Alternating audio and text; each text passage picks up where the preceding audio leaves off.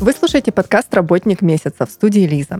Каждый выпуск ко мне приходят представители интересных профессий, от оперных певцов и дата-сайентистов до кузнецов и медийщиков. Вместе мы разбираемся, за что люди любят свою работу. Этот подкаст мы делаем в студии подкастов Red Barn. Привет! Сегодня мы поговорим о том, как создаются потрясающие интерьеры. Это многоэтапный процесс, соединяющий творческую и техническую работу, которую планирует, организовывает и частично выполняет дизайнер. В гостях у нас представительница этой профессии, интерьерный дизайнер, основательница студии дизайна и архитектуры Динара Юсупова. Динара, привет! Привет. Как ты стала дизайнером вообще?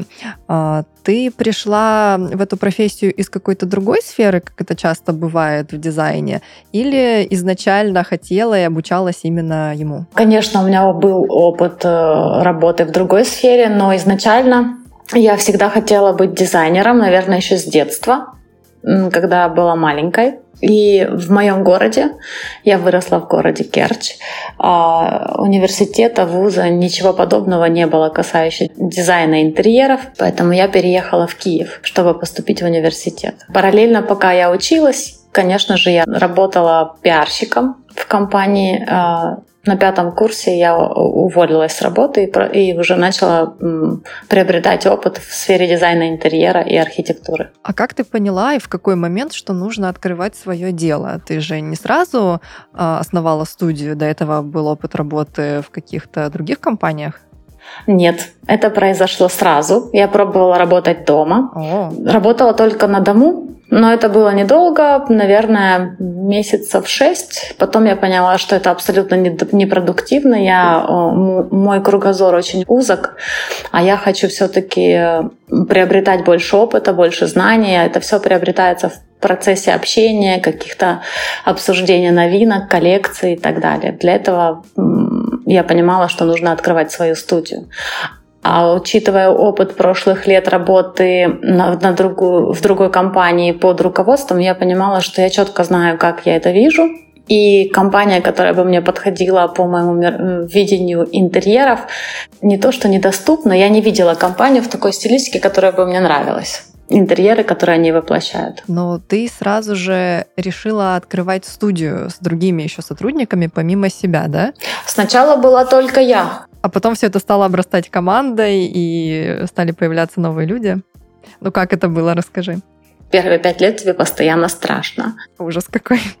Но это не ужас, это ты приобретаешь опыт, а, вот, и ты много чего не знаешь, потому что ты новичок. А получить это, эту информацию только источник интернет, либо знакомые, строители, другие дизайнеры. Но, к сожалению, в нашей сфере мало кто может пользоваться э, и рассказывать тебе свой опыт. Никто почему-то не хочет делиться опытом и какими-то своими лайфхаками. Поэтому это было страшно, но в то же время наверное, так я научилась большему, чем могла бы там взять от других дизайнеров какую-то информацию э, и воспользоваться их опытом. На, на собственном опыте я получила больше намного информ, информации и, и вариантов исхода результата. Поэтому я очень сильно заморачиваюсь на каждом материале, стыковке материалов, узлов и так далее. А вот ты сказала, что особо никто не хочет делиться опытом в сфере. Как думаешь, почему так происходит? Именно в сфере интерьерного дизайна это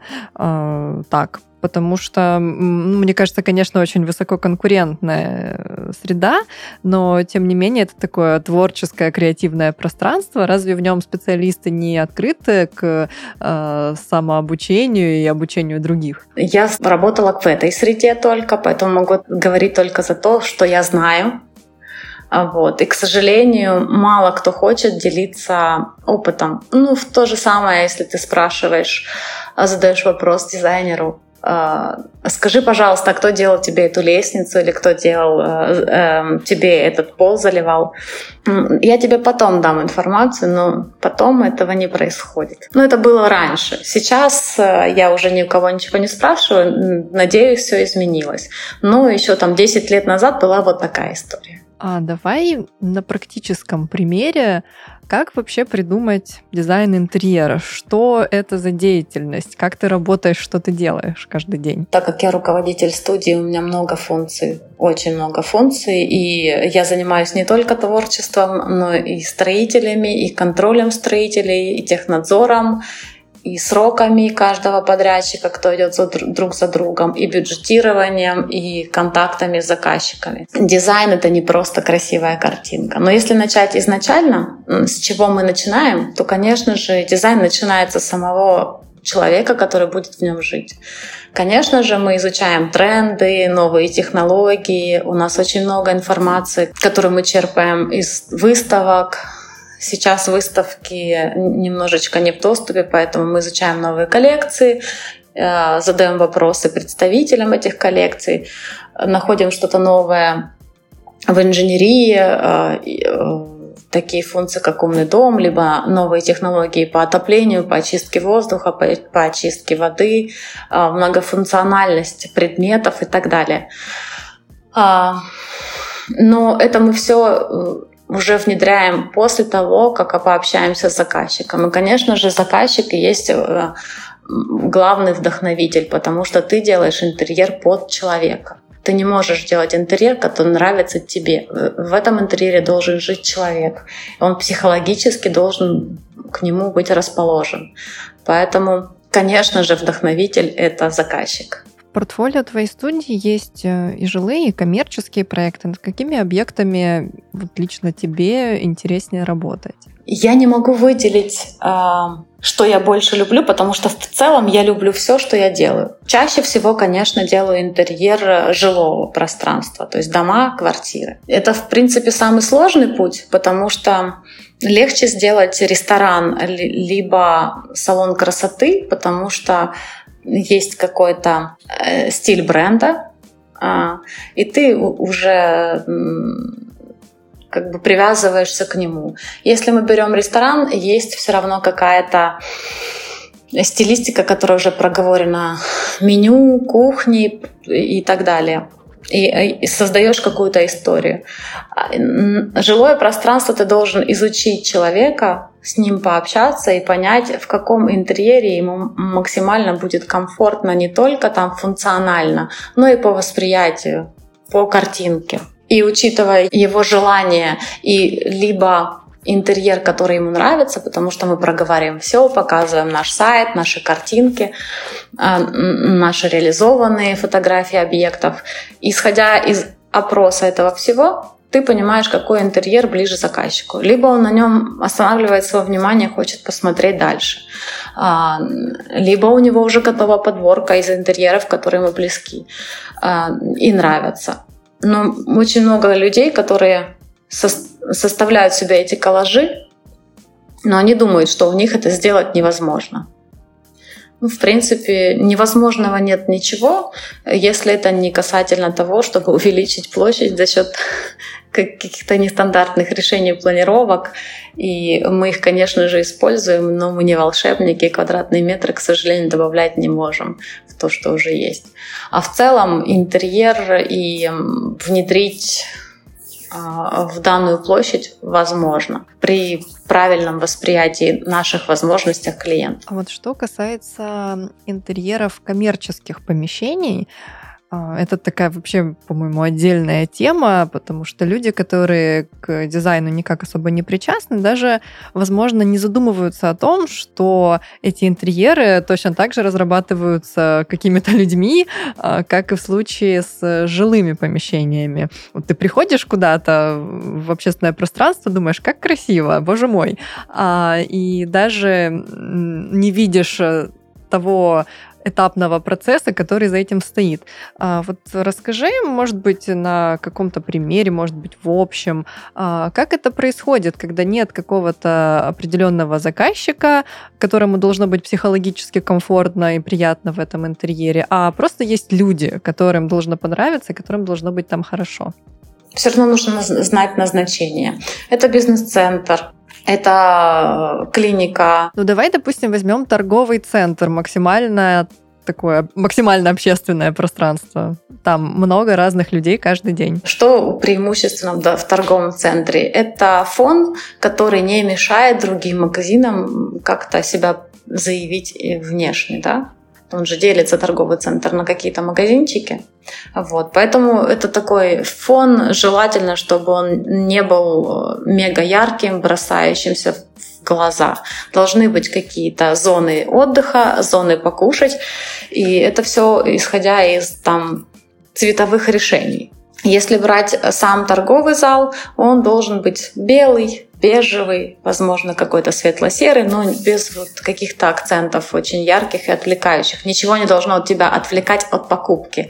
Если мы поднимаемся, допустим, в зону питания, то там уже есть определенные могут быть цветовые решения, либо э, зоны для а, отдельной локации для отдыха, а, выпить кофе, и перекусить самостоятельно, либо чтобы мы прошли в зону кафе. Там более должна быть такая атмосфера отключиться от общего, передохнуть и, пер, и перекусить.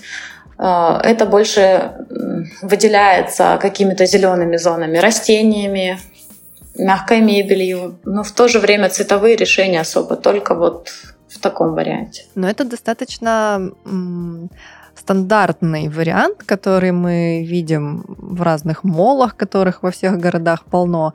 А есть ли сейчас запрос на какое-то более креативное оформление общественных пространств, которым, может быть, не нужно перетягивать внимание на себя, казалось бы, но заказчики хотят, чтобы они были особенными, чтобы они были очень дизайнерскими э, и какими-то вызывающими особые впечатления у людей, которые там находятся. Можно ставить арт-объекты, кривые зеркала, э, есть делают зеркальные потолки. Мы можем очень много использовать подсветок, RGB подсветки разных цветов, задавать настроение. Э, это могут быть точно так же не только как технический свет, так и декоративный.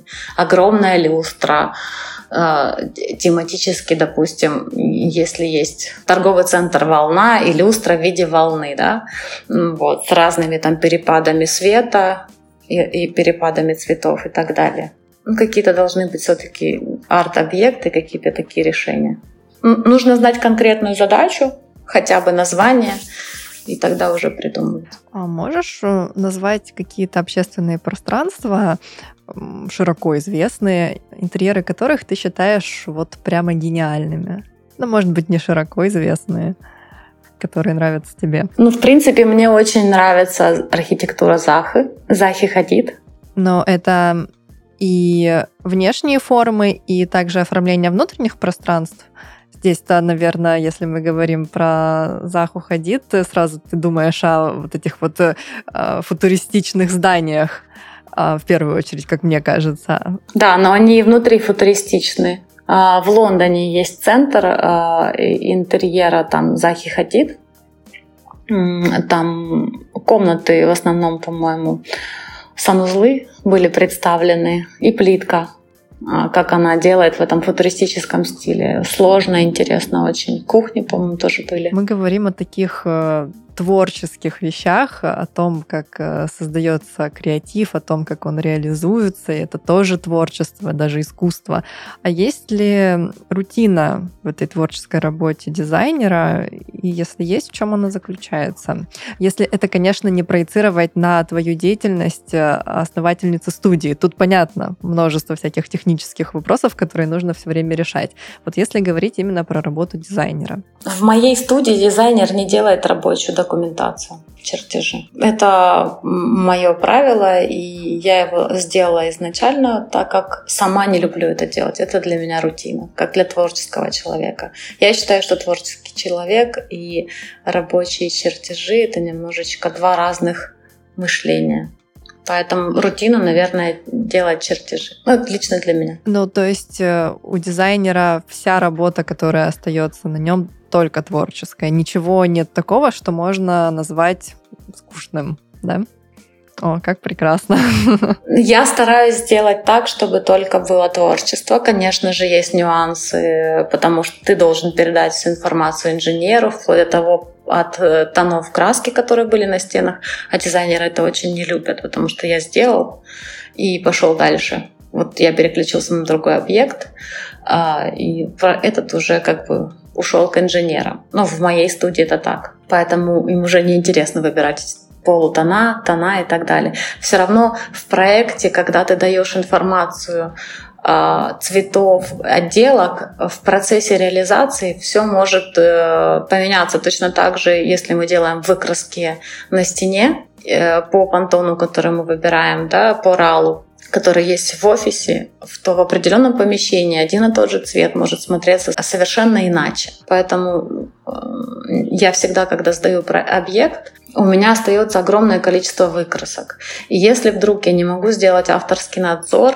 допустим, вот мы делали в Германии объект, и авторский надзор там был ну, невозможен, так как мы не можем сейчас э, летать, это сложно. А, и я говорила заказчику, что нужно делать огром... выкраски в полутонах, чтобы и прийти на объект, и это все примерить, посмотреть, в, как, в какой оттенок этот цвет уйдет. Все зависит от помещения, от освещения, от э, расположения по сторонам света окон. Каковы критерии качественного дизайна, на твой взгляд? Качественный дизайн, когда продумано все, вплоть до мелочей. А что делать, э, если клиент не может объяснить, чего он хочет, и в силу этого, в том числе, ты просто не можешь продумать все до мелочей. Мелочи я имею в виду стыковка плитки, профилетчик. Человек, который этим не занимается, он этого и не замечает. Но он это на подсознательном уровне, это все переходит в ощущение. Когда мы открываем туалетный столик, и там идет внутри э, как замшевый такой, э, выделенная как шкатулочка для украшений. Отдельно отделы для кремов, да, либо для косметики. Это прошито строчечка. Клиент, как правило, этого не видит и не замечает, это просто на ощущениях ему нравится это но он же не понимает, что тут проделана огромная работа. Либо стыковка плитки, когда идет миллиметровый шов, когда зарез под 45 градусов, когда идет красивый профилечек. Это все на картинке в визуализации не видно. Вот это и есть правильный дизайн, когда ты в реализации продумываешь каждую вот эту деталь. Когда есть профиль теневого шва а, между стеной и потолком, это незаметно, но это дает ощущение. Ты не можешь понять, ну, что тебе нравится в этом потолке, но ты понимаешь, что он какой-то не такой, как у всех, что-то в нем сложного есть. Вот эта вот сложность в каждой детали, я думаю, что это и есть правильный, качественный дизайн. А если вернуться к вопросу недопонимания между клиентом и дизайнером, как быть в ситуациях, когда вот это недопонимание, оно есть? А, как совместить желание заказчика и свое видение, если они противоречат друг другу, например? Если дизайнер и если заказчик хотят получить результат, то они друг другу должны все-таки идти навстречу. Смотря о чем мы говорим. Есть э, разные, у меня в жизни был очень, был очень разный опыт общения с заказчиками. А, если это касается дизайна, то нужно сесть и проговорить, сделать подборку и, еще раз вместе с заказчиком. Конечно, расторжение договора это уже когда ты не находишь точек соприкосновения. Самая крайняя мера, скажем так. Но, но в дизайне можно найти компромисс, да. Единственное, что вот для меня не компромисс, это если заказчик хочет стилистику, которой я не работаю. Но об этом я предупреждаю заранее. В какой, например? А, это прям барокко, рококо, классика, вот такая прям очень тяжелая. В этой стилистике я не работаю. А бывали в твоей практике случаи, когда приходилось отказываться от проекта, а, ну, может, по причине того, что стилистика ожидаемая тебе не нравилась, и ты не хотела ее воплощать, или по каким-то другим причинам? Было такое, конечно. Я думаю, это есть у каждого. Плохой опыт, он тоже должен быть. Если вы не видели мы плохого, хорошего бы тоже не Бывают заметили. ли в реализованных проектах ошибки и как их исправлять? Когда, может быть, уже все э, на финальной стадии и близится к э, счастливому завершению, вдруг возникают какие-то ошибки, всплывают? У меня был случай, когда были реально кривые стены Это была не моя ошибка, это была ошибка строительной компании, которую дизайнер никак не может проверить. А, это уже с мебельщиками на, на этапе монтажа мебели. Ну, мы справляемся с мебельщиками, конечно же, разбираемся со строителями. Конечно, если строитель э, допускает ошибки, мы предоставляем ему штрафные санкции. Если грам- грамотный мебельщик, а с другими как бы я стараюсь не работать, то он все исправляет. Мы вместе с ним решаем эти узлы, чтобы и заказчик э, не знал об этой проблеме, потому что авторский надзор э, заказывается для того, чтобы экономить время клиента и не заморачивать ему голову вот этими вот мелкими, ненужными для него вопросами а, чем мы, в принципе, и занимаемся. Поэтому это все решается. Если категорично я понимаю, что допустилась ошибка и исправить ее можно только там демонтируя какую-то либо панель, либо перекрашивая стену, то мы перекрашиваем, демонтируем, делаем все необходимое, чтобы был хороший результат, потому что превыше всего этот результат и хорошее качество. Вот сейчас абстрагируемся от э, работы дизайнера. А, можешь сказать, как, вот, на твой взгляд, какие самые распространенные ошибки допускают люди, самостоятельно оформляющие свое жилье? А, как ты это видишь э, как профессионал? Для меня самая ужасная ошибка — это свет. Э, люди, которые делают сами себе жилье, они совершенно не думают об освещении. И был у меня недавно такой опыт, когда заказчица хотела одну люстру на потолке и больше никаких точечных светильников. Учитывая технологии сегодняшнего дня, у нас очень хороший точечный свет, который дает правильное освещение, ты можешь им регулировать, хочешь делаешь ярче, хочешь делаешь более приглушенный свет, но это правильное освещение. Люстра сейчас в основном а, служит декоративным элементом, но никак не служит основным светом.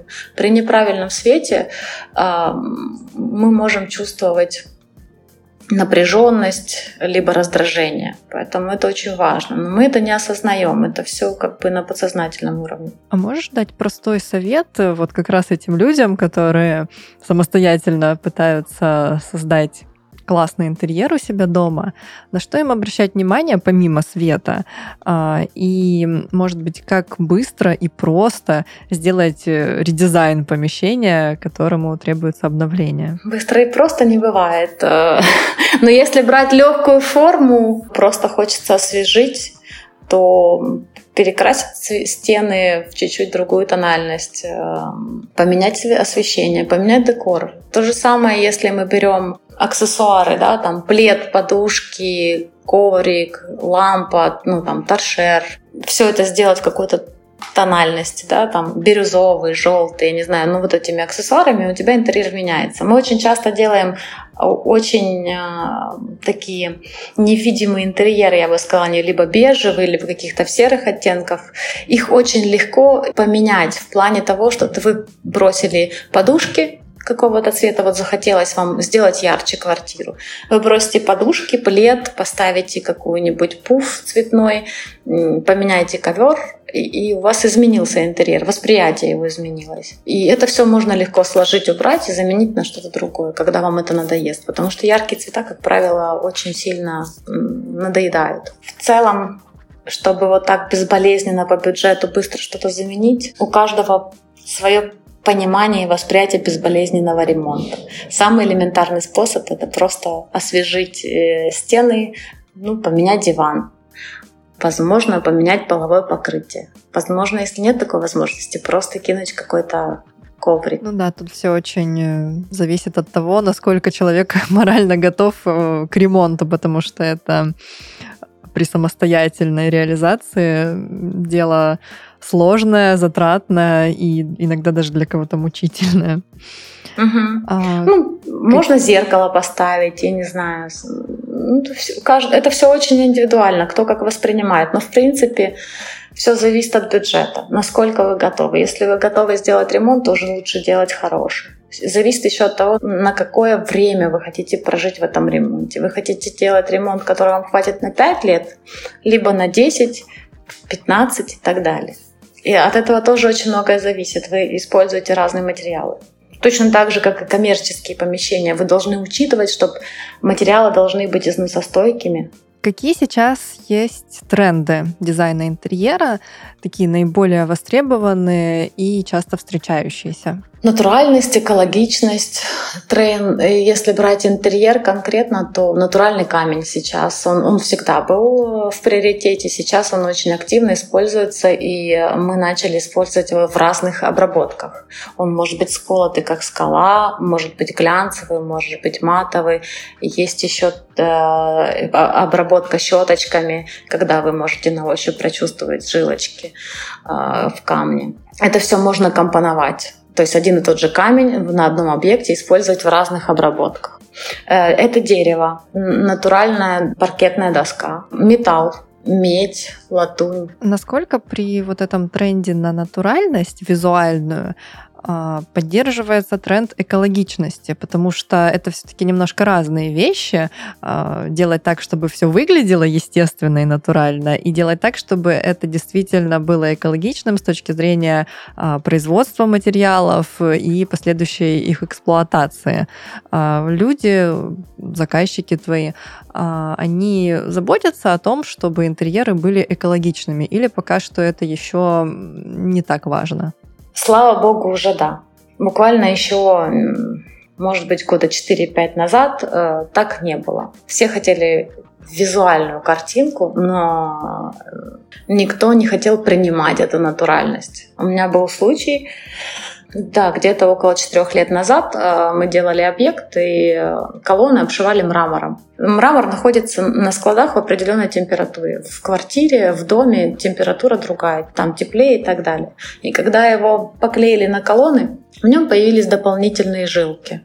И заказчик так категорически не хотел с этим мириться, что результат был таков. Мы не могли снять мрамор, и заказчик его заклеил сверху черным крашеным стеклом. И это для меня было э, кощунством. Это ужасно, звучит ужасно. Да, поэтому натуральные материалы нужно понимать, что они э, проживают свою жизнь, и эта жизнь на них отражается, история их жизни отражается на, на отделочных материалах. И к этому нужно относиться как к истории, а не как к какому-то там искусству, которое не должно приобрести со временем там трещинки, пятнышки и так далее. Это натуральный материал. Он меняется со временем, так же, как и человек. И в этом его и ценность.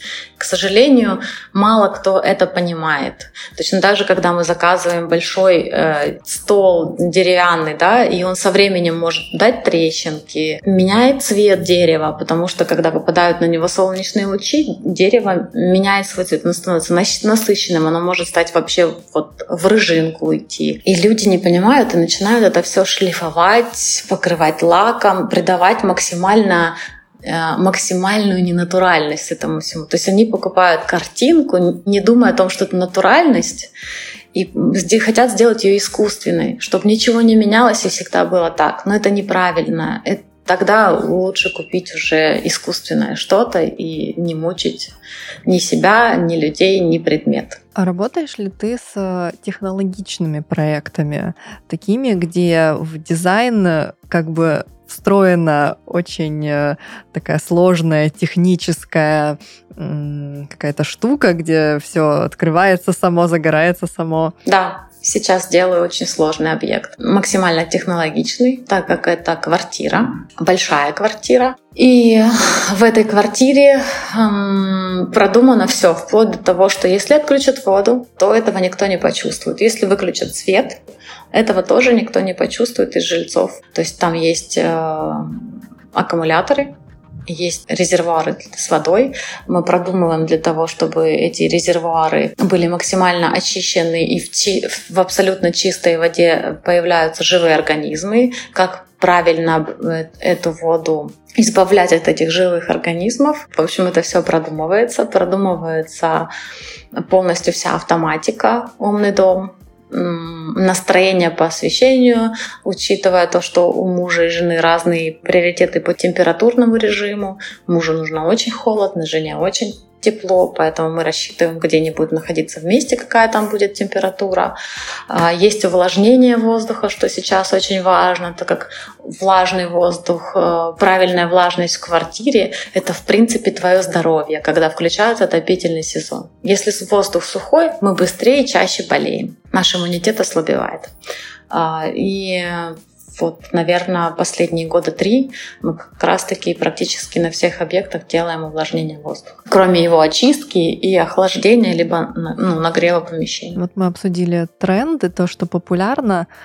А наоборот, какие сейчас есть антитренды, что-то, что часто делают, но, как тебе кажется, может быть, даже как кажется всему сообществу профессиональных интерьерных дизайнеров, ну вот не очень оно. Ну, такое наболевшее ламинат. Я очень не люблю ламинат. Мало того, что он вреден, его, кстати, могут ложить на теплый пол, и что я вообще не рекомендую. Лучше тогда уже купить качественное ПВХ покрытие, которое можно ложить на теплый пол и которое экологично чистое. Потому что ламинат это все-таки искусственный материал, который мало того, что он не настолько износостоек, как об этом говорят, а, и он а, выделяет в том числе и формальдегид при нагревании, по-моему, 45 градусов. Если теплый пол мы включаем, то он может нагреваться и до 45. Это вредно. И, в принципе, я считаю, что альтернативное решение ламинату — это ПВХ, которое э, невозгораемое, которое износостойкое, которое можно ложить на теплый пол. Еще все пластиковое. И это для меня антитренд. Плитка, которая очень плохого качества, печать рисунка на ней очень, плох, очень плохого качества, а, жилки плохо видны, и повторение рисунка через каждую, по-моему, вторую плитку, вторую третью плитку. Это говорит о том, что продукт некачественный и очень дешевый. И это очень явно видно. Очевидно, когда вы заходите в торговый центр и опускаете взгляд, видно, что что-то не так не, не очень красиво. Точно так же есть э, в предметах мебели. Ну, в общем-то, все, что стоит дешево и часто покупается в целях экономии. Лучше не, не покупать. Не, конечно. Да, вот если ты хочешь... Лучше бы не покупать, но ведь есть вопрос бюджетирования. Антитренд — это когда ты хочешь выдать дешевое за дорогое. И вот этого лучше делать не надо. Лучше сделать абсолютный минимализм э, в каких-то спокойных тонах, и это тоже будет красиво, чем сделать, допустим, ар-деко с дешевых материалов, чтобы типа оно выглядит дорого. Оно не выглядит дорого, оно выглядит ужасно. Я прямо слышу в твоем голосе это возмущение теми интерьерами, которые пытаются передавать э, какую-то роскошь и изысканность через дешевые материалы. А есть у тебя проект мечта? Какой-то объект, над которым очень бы хотелось поработать? Я сейчас работаю над двумя такими проектами, очень сложными. Это два жилых пространства. Одно, один, о котором я рассказывала, там, где продумано все, новые технологии, интерьер, резервуары с водой. Он небольшой, там около там, тысячи квадратных метров.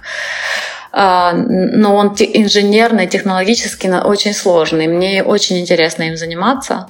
В принципе, мне нравится идея заказчика, это был, был его запрос, я ее поддержала. Я очень много выучила, изучила, от, начиная от картошки до резервуаров с водой, в которых не должны появляться никакие микроорганизмы. Вот. И к чему это может привести, если не появится, то как бы и хорошо, и плохо очистка воды. А, и сейчас я проектирую архитектурный проект с интерьером площадью где-то около там, 5000 квадратных метров. Там очень интересная архитектура. Решения инженерные тоже очень интересные, но они для меня уже как бы более стандартные. Но архитектура очень интересная. И интересно тем, что заказчик хотел в одной стилистике, и когда мы уже в процессе разговора, он понял, что ему нравится совершенно другая, в той, в которой он жил, он уже не хочет жить. А что бы ты посоветовала начинающим дизайнерам интерьера? В первую очередь учиться, получать знания не только в вузах. Очень много дизайнеров получают знания на курсах. Это, это очень мало. Я бы советовала им быть жадными, на информацию, на опыт, даже если он не оплачивается. Когда ты начинаешь, любой опыт очень важен, информация. Если есть возможности черпать и впитывать как губка, то нужно это и делать. Это дорогого стоит. И не бояться работать, не бояться я столкнулась с этим, да, тебе кажется, вот я вот с этим не справлюсь, и это я не смогу когда-то, я так думала. Но я все равно брала это и делала, и все получалось. И просто, конечно, твой э, ресурс энерго, он уходит вдвойне, чем у дизайнера опытного, но это того стоит. Ты получаешь огромное удовольствие, когда ты видишь конечный результат. Поэтому я бы советовала не бояться работы, не бояться критики, и критика очень полезный э, такой двигатель э, тебя самого. Поэтому я всегда люблю, когда меня критикуют. Это очень вдохновляет. Ну что ж, на этом мы будем завершать наш сегодняшний выпуск. Мы поговорили с Динарой Юсуповой, интерьерным дизайнером, основательницей студии дизайна и архитектуры. Узнали много интересного о том, как э, все устроено в этой профессии, о том, как можно сделать хороший интерьер самостоятельно, что не просто спойлер, э, и поговорили о всех сложностях и радостях такой работы. Динара, спасибо большое. Да, вам тоже спасибо большое. Всем спасибо. Пока. Пока.